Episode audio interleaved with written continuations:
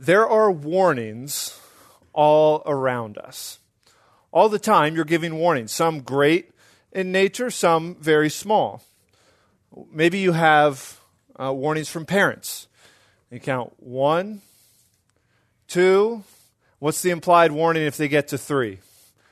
Whatever you're doing, you better stop because once I hit three, I'm done. For me, when I was growing up, it was just first time obedience. If they said one and it wasn't over, that was it. Maybe you get warnings from teachers. Uh, how many of you have taken uh, SAT exams or like the state exams they have? You get to the end of a section, what does it say? Stop. What, what's the warning? You can't go back. Once you go past this page, it's over. We don't always heed warnings as well as we should. In the Midwest, there are tornadoes. Tornadoes are common. And what is the warning that goes off when there's a tornado in the area? You'll, you'll hear a loud siren go off, and what does it mean? It means you should take shelter, you should get down, you need to hide yourself and protect yourself.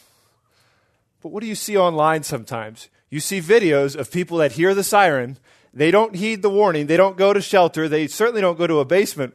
What they say, hey, grab your camera, we're going out, we're going to find this thing, and then you get a firsthand video. Whether that ends well for that person or not, warnings are all around. Some you heed, some you don't. But in our passage today, we are going to deal with a warning. But this isn't a small warning, just a little obedience or disobedience, or even of a tornado. This is one of life and death. Okay, this doesn't deal with bad grades or a punishment from parents. This deals with your soul. It's given by Jesus. So if you have your Bibles, uh, you can open up to Revelation right at the beginning of Revelation, Revelation chapter 2. Revelation chapter 2. And this warning isn't given by any person, but by Jesus himself. The end of Revelation chapter 1, it describes this Jesus who gives this warning. Revelation 1 14 through 16. And his head and his hair were white like wool, like snow says his eyes were like a flame of fire. This Jesus, his eyes are like fire, his feet are like burnished bronze, his voice like the sound of many waters. It says a sharp double edged sword comes out of his mouth. He's the one who holds the keys of death and Hades. It's this one who says, Write these things to the seven churches. So in this area, there are seven different churches. Ephesus, Smyrna, Pergamum, Thyatira, Sardis, Philadelphia, and Laodicea. I've actually gotten to visit these churches. I got to do it with a study trip, and they're on a route. It's almost like a postal route. They're next to each other, and they're in order. Ephesus would be first, and Smyrna, Pergamum, you go all the way around the route. He says, I got seven letters. He brings the seven messengers, and he sends out seven letters. And they're going to drop it off at each city. But I want you to notice something about this warning. When I said warning of life and death, you may have thought this warning is one to unbelievers. And if you're a believer here, you may have checked out saying, Well, I've already actually believed the gospel, life and death, I'm good. No, this warning, which Jesus gives, is not addressed to the unbeliever. The warning which Jesus gives here is addressed to a church, to believers, ones who profess the name of Christ. In fact, it's given to a very, very healthy church. It's given to a church that has great theology. It's given to a church where people are faithful in attendance. It's given to a church who have even endured through persecution. It's given to a church who has a real hatred for sin. Not unlike our church and believers here, and that is who the warning is for. And this is the great issue Jesus has with them. There's one condemnation. He says this They have lost their first love.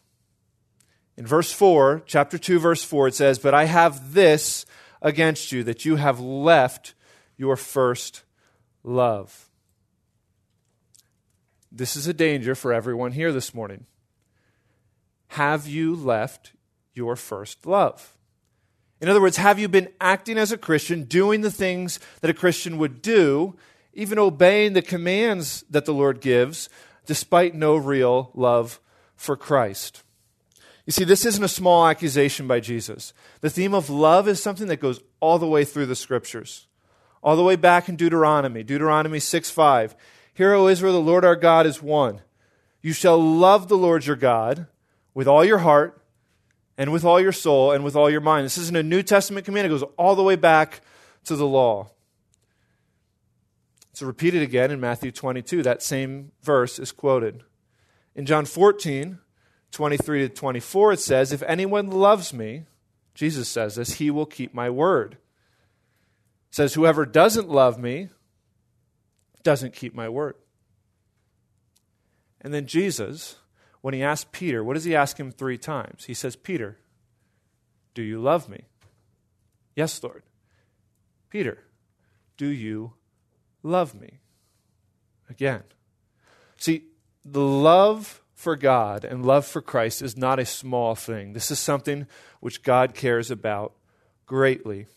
And in this letter to the Ephesian church, we're going to see Jesus' warning to keep love for God at the center of all your righteous living. That all you do, love of God is at the center of it, so that your faith is not merely external action. So we're going to look at the church in Ephesus, verses 1 through 7 of chapter 2. Let's learn what he says. Let's read together.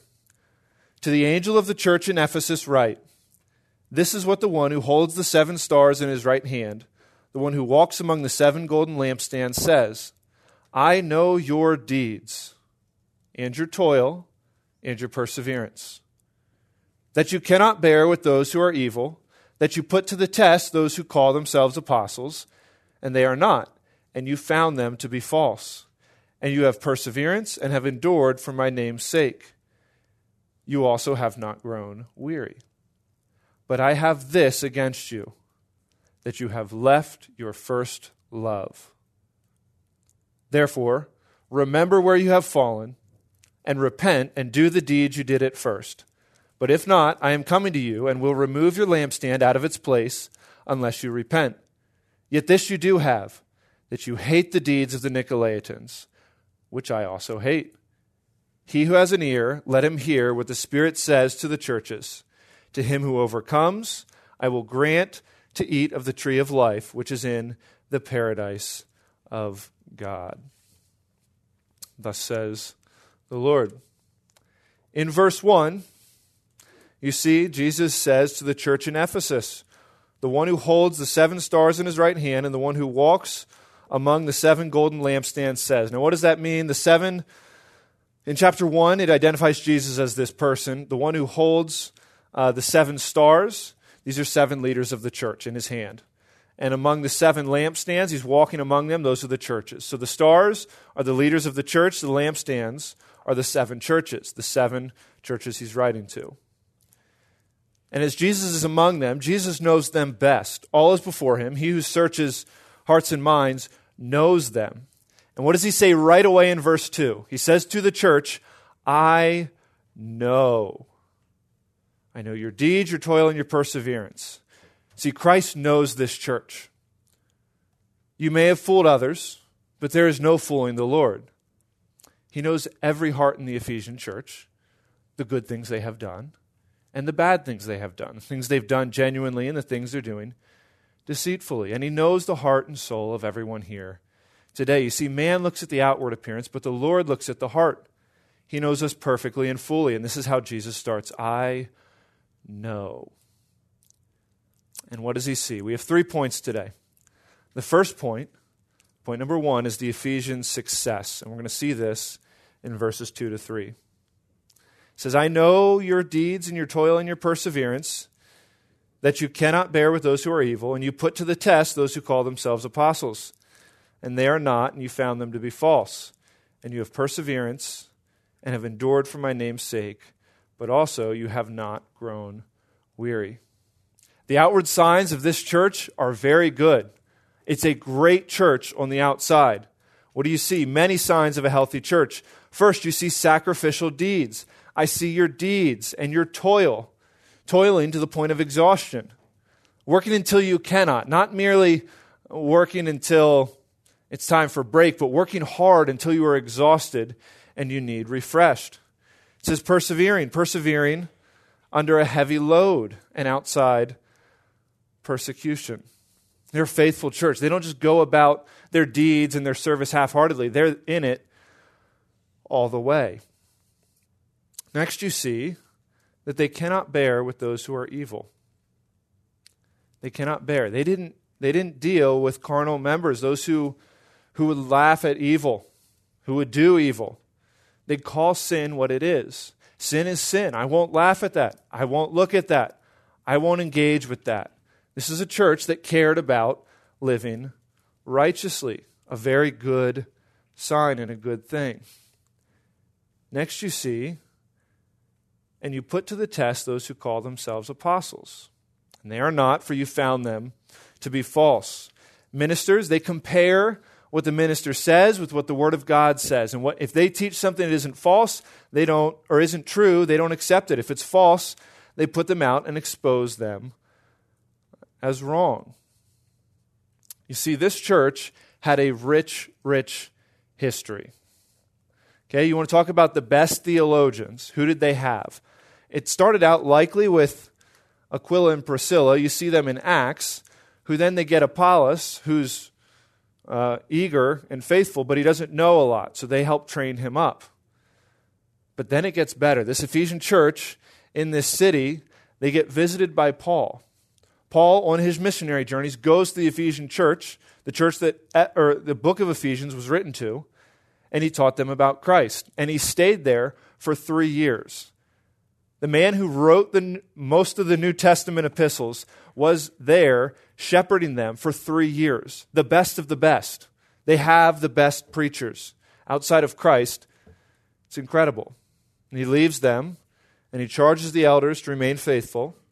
And then later, Timothy, Paul's disciple, came and ministered there. So you get Paul, and then you get Timothy, and it seems, it's likely, most scholars think that the Apostle John also was there, both before and maybe after uh, his exile. So you're talking apostle, the apostle Paul, you're talking his apprentice Timothy, talking the apostle John. This is a church with rich doctrinal legacy, the best teachers. They know their stuff. They don't put up with false teachers. And it continues, and it says in verse 3 And you have perseverance and have endured for my name's sake, and you have not grown weary. Ephesus was a great city. Uh, libraries that are massive. Think like the worship center, except way up in the air, higher than the tower building. A massive library. I've been there, I've gotten to walk around and through it. They have amphitheaters. They are right by the water. And back then, the water is how you did all your trading. If you had access to water, you had access to money, and you had access to all kinds of resources. And it was a great city, a smart city, a rich city, uh, full of entertainment, but it was also a vile city. If you walk down the sidewalks there, you'd see signs leading to all kinds of underground places. They direct you all over town if you just follow the signs in the sidewalk, down steps where all kinds of immorality would happen. It was all throughout the city. It was a great city, but it was a vile city. And if you can imagine, Christians were not liked in this city. They were made fun of, but it says in verse 3 and persecuted, you have perseverance and have endured for my name's sake and have not grown weary. In a place where there's pressure all around to conform to the world and engage in immorality, they have remained and they have persevered for the name of the Lord, for my name's sake. This is a faithful city. It reminds me of Matthew 5 11 and 12. Blessed are you when people revile and persecute you and utter all kinds of evil against you because of me. Rejoice and be glad, because great is your reward in heaven. From the same way they persecuted the prophets who were before you. This is a healthy church, persevering under persecution. If you hop down to verse 6, it says something else. Yet this you do have that you hate the deeds of the Nicolaitans, which I also hate. The Nicolaitans, you'll see later, uh, in, later on in Revelation, these people were bad, they were idolatrous, and they were very sexually immoral. And the Ephesians hated them, just as God did. As God hates the unrighteous deeds of them, this church in Ephesus did too. And if you look at this church Everything you see, it screams a healthy church. It's a church you'd want to go to. If this church is in Los Angeles externally, I'd tell you to go to this church. Grace Community is great. This is another great church that you should go to. Faithful in preaching, teaching, hating sin. It's passed all the tests. They certainly dress the part. But the issue is something internal, something which is not clearly visible from the outside. A higher level of maturity and steadfastness to which they need to attain. There is one issue which Jesus holds against them they have lost their first love. Brings us to point number two. Point number one, the Ephesians' success. Point number two, the Ephesians' failure. Everything else in this letter is positive to the Ephesians except this. Verse 4 But I have this against you, that you have left your first love. In spite of all their obedience, their external goodness, it wasn't out of love for God. Likely a failure to love Christ. They were willing to obey, but not from a pure heart, not out of love for God, but only for external righteousness. What is the great commandment? The great commandment is this to love the Lord your God with all your heart, with all your soul, with all your mind. And the second is like it you are to love your neighbor as yourself. You think of a first love. And I'm sure none of you have had this, right? Nobody has fallen in love here or even seen somebody in love, right? What, what happens when people first fall in love, right? There's giggles and there's excitement, and it's the honeymoon stage, some people will call it. There's strong feelings, you're always thinking about them, trying to be together, you make them smile, you're on a high, you want it to last forever. Maybe you've seen people fall in love like that. Or maybe you fell in love with a hobby, like doing something fun. I remember when I was a freshman in college, I was living in Cincinnati, Cincinnati, Ohio, and there were mobs of people that would just cluster all around the city. You say, What is it? Pokemon Go. It was huge. And they had, like, I don't know, like these ports or something. Like, if you were near it, you could collect these, like, uh, creatures. And the more like the more popular the people were there, the bigger the group, the better creatures you'd get or something. And people were in love with this game. I was going to a Reds game, a baseball game, and there's less people in the stadium and more people outside directly across the street because there's a hub there and everyone circled there. And it was crazy. And people were in love with that game. They were obsessed with it. It was the new fad. How many people play Pokemon Go today? A few. And if you're still holding out, that's great. Not nearly as many. You don't see those puddles of people anymore because it, it, was a fad. They fell in love with it. Now what? It's gone. A couple people, the old timers, are still there, but it's, it's relatively gone. Not nearly as popular. You see, life moves on. The excitement and the fire starts to die, the interest wanes. You ask, was this incidental? No, that you have, it says that you have left your first love. The verb means literally to leave or to send away, canceling. Even uh, a different usage, but I don't think is what he's using here, that word can even mean to divorce. This wasn't a passive, well, I just forgot about it. No, they've actively shut off. I'm going to do these deeds, but not out of love. I'm going to shut off my love from the Lord. Imagine a husband who says, I don't love you anymore. Maybe that's common. You've seen divorces all over. But he says, You know what? I don't love you anymore, but nothing changes. I'll still earn a living, I'll provide for us, for the whole family. I'll keep the house, the cars, I'll pay for everything. Uh, I'll still sleep in the same bed as you. Like, Still do that. Father, I'll father the children. I'll be a faithful father and dad. Uh, but I don't love you. We'll spend time together. We'll do things together. We'll act as a married couple, but I don't love you. Everything's going to look the same, but I, I don't love you. You say, Ben, that's absurd. Yeah, but think of a church. A church who says, I don't love you to Christ. Not like I did before, but I'll still come to church. I'll still give money to the church. I'll still pray at church. I'll still fellowship at church. I'll do all the things I did before, but I don't love you. That's what this church had done. That is what their issue is. Here's a church in Ephesus performing the outward actions of a healthy church, but doing it completely out of duty without any love for Christ. The sacrifices God, that God wants aren't simply external acts.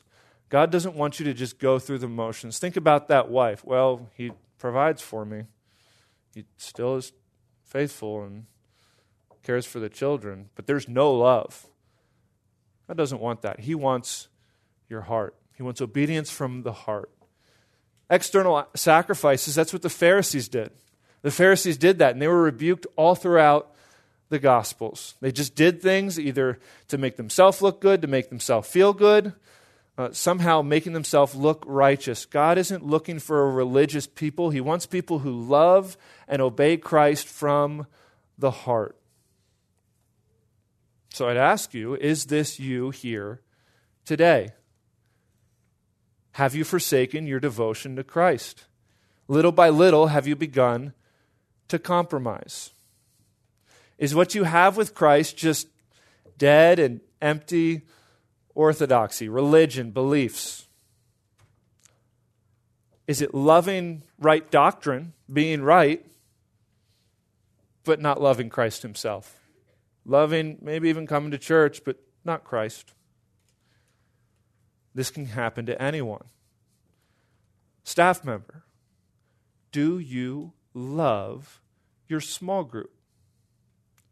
Staff member, do you love Christ or do you love doctrine and the things about Christ and even being a leader?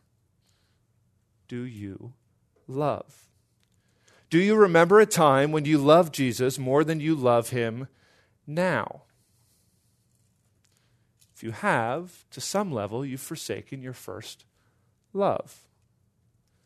So, what is the solution which Jesus gives to this Ephesian church who has all the external actions but isn't loving Christ? This brings us to point number three the Ephesians' hope. What is the solution? What does Jesus instruct them to do? Verse 5, it says this Therefore, remember from where you have fallen and repent and do the deeds you did at first. First thing he says, therefore, remember. Remember the good times when the gospel of Christ first saved you and you were freed from your sins. Remember the joy that you experienced. Remember the change that's produced in your heart. And the verb tense says it's an ongoing thing. Keep on remembering. Keep repeating the truth about the cross to yourself until you begin to experience delight and love for the Savior once again. You keep on rehearsing that. If you have journals when you were first saved and you wrote it down, go revisit them. Remember the thoughts, remember the feelings you had when you first came to know Christ. Go back there when the forgiveness of sins was so sweet. If you track prayers and you write down prayer requests, and then you can go back and you have them and you can see how the Lord has answered them. Go back and visit those. Remember the faithfulness of God to continue to love you. Remember that. Let that help you delight and love Him. If you have others in your life who knew you before you were saved or early on when you were saved and have seen the change in your life and can testify to you of the own change that you yourself are struggling to see and the, the love of what God has done that you yourself aren't quite seeing, go ask them and have them tell you. Talk about it with them. Find a way to rehearse what God has done. But whatever it takes, the solution says, or Jesus says, is therefore remember. You must keep on remembering. Yes, looking forward, but also looking back at all that God has done. And then Jesus says this and repent. To make a U turn. You're going one direction, you turn, and you go the other. You acknowledge you're wrong, that you've been doing just the external acts for God. You acknowledge that to Him. You ask Him for grace, and you come back quickly to serve Him with love. More than an emotion, though, says you remember, you repent, and you do the deeds you did at first. It's more than an emotion, but it results in good deeds which were done at first. What are those good deeds? It doesn't say. But if you're a believer, do you remember when you were first saved from your sin? When you were first saved from your sin and you had all that zeal and all that energy and all that passion, I need to serve the Lord. I need to get involved in the church. I need to find a way to serve. Uh, I need I need to tell others about the message. When you had that passion, I need to be in the Bible. I need to pray. And you delighted and loved to do that because God had freed you from your sins. He says, Remember and do those deeds you did at first. Go back to that. It's Bible reading, prayer, loving others, the church, Christian joy, fellowship, service, witnessing, whatever it is, return to those deeds. Do those deeds you did at first and let them help ignite your love again for Christ. But then here's the warning. The warning which Jesus gives is now found at the end of verse 5. But if not, I am coming to you and will remove your lampstand out of its place unless you repent. He says the stakes are high. I'll remove your lampstand. Remember, the lampstand is the church. He's literally talking, I will remove the church completely. Disobedience will bring dire consequences. If they continue to willfully disobey, Jesus will come to visit them. And if you'll notice, maybe you haven't, but I've been there, there is no church in what Ephesus was there today. It's just ruins. Not only is the church gone, the city's gone It's gone. No longer a city, just ruins. Sinners cannot lose their salvation, but Jesus can remove the church, and at some point he did. The lampstand can be removed. So, we who are believers, don't leave your first love. Did some walk away? Probably. Don't be like that. Don't leave your first love. Keep your first love. Keep fixing your eyes on Christ. Remember, repent, do the deeds you did at first. Fall in love with Christ again, just as you did at the first. And to the unbeliever, God's judgment to the believers here is severe for a lack of love. Believers who loved him rightly at first, who are saved, who are part of the church, and he's angry at them because they have left their first love. He is much, much more angrier at you if you have never loved him and you've refused him all your days. And the description you've seen the first time when he gives his word in verses 14, 15, and 16, he talks about his white wool, burnished bronze feet, uh, voice like a sound of many waters, and his hand, holding the stars, sword coming out of his mouth. His face was like the sun. It describes him as that before he speaks this warning. But the warning's not like that the second time. The second time, he looks very similar. But in chapter 19, verses 11 through 19, he comes back described the same, but this time it's not in word, in warning, it's in judgment. Then I saw heaven open. This is the end of time. And behold, a white horse, and he who sits on it is called faithful and true. The same term you had for him in Revelation 1 and in righteousness he judges and wages war. And his eyes are a flame of fire, and on his head are many diadems, having a name written on him which no one knows except himself. And being clothed with a garment dipped in blood, his name is also called the Word of God. And the armies which are in heaven, clothed in fine linen, white and clean, were following him on white horses. And from his mouth comes a sharp sword, so that with it he may strike down the nations and he will rule them with a rod of iron. And he treads the winepress of the wrath of the rage of God the Almighty, and he has a, on his garment and his thigh written a name, King of Kings and Lord of Lords.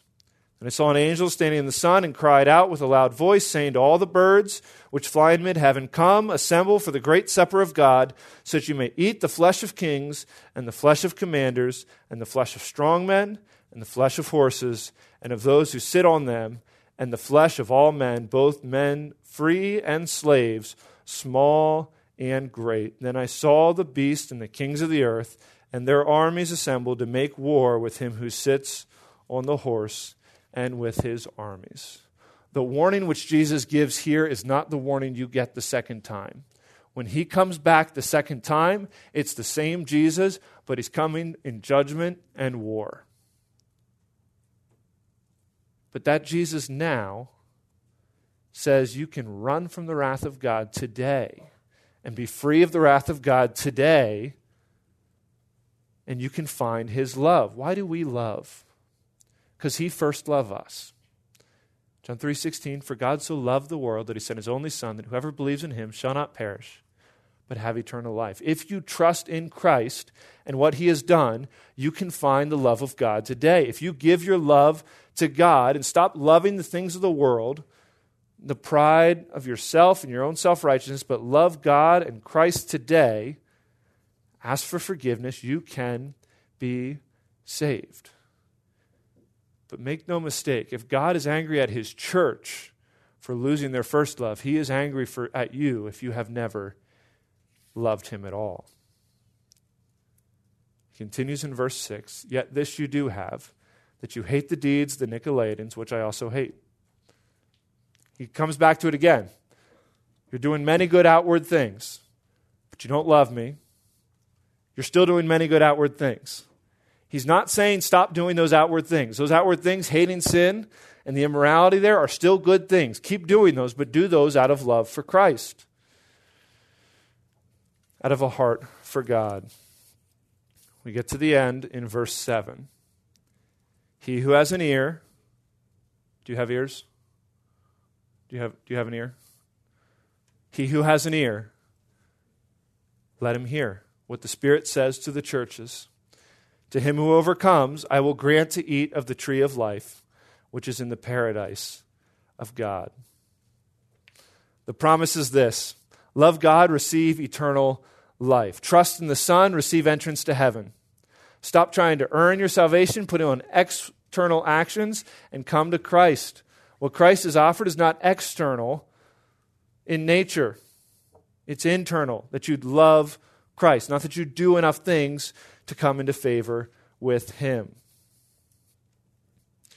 So you think, how does this apply today? We've talked about it a lot, but we are not unlike the Ephesian church. Grace Community is not a lot unlike the Ephesian church in that we have strong doctrine, we have righteousness, we hatred for sin, we punish sin. But I have a question. What could destroy a church that outwardly does all the things they're supposed to do. What could destroy a church, what could destroy 180, what could destroy your Bible study, your small group, is a lack of love. If you leave the love you had for Christ, so that all those outward things are just externals, they aren't from a love of Christ. But to please Him, you do obey in all those outward ways, but you do it out of love for Christ. So, what's the command for you? You keep God at the center of your life. In your service at church, at youth group, you keep delighting in God. In your habits of holiness, if you're faithful to read the Bible and spend time in prayer and witness, you remember why you do th- those things. You don't do it out of habit. It's good to form that habit, but you don't do that out of so people think you're a Christian. You do that because Christ has saved you and you love Christ. You think upon the Savior. And if your heart is struggling and you're here that I know I loved Christ much at one point in my life, and I don't love him as much today, it starts with the truth. You immerse yourself in the truth. You remember, you read the scriptures of what Christ has done.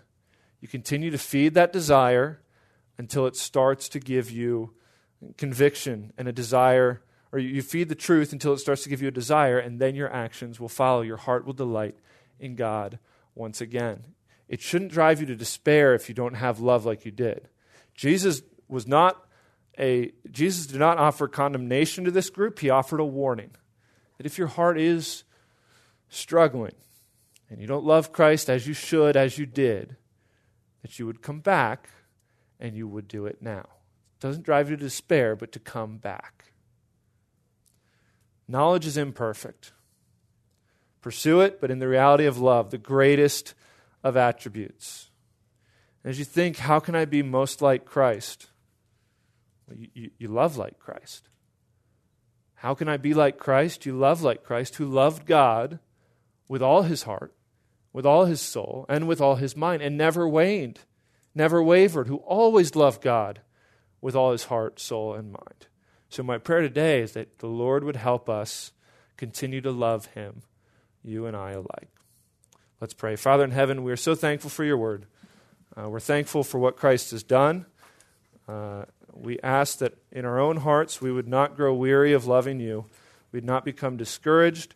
We would not lose our first love, but that today you would kindle in our hearts a love for you as we had at the first. We ask these things in your Son's name. Amen.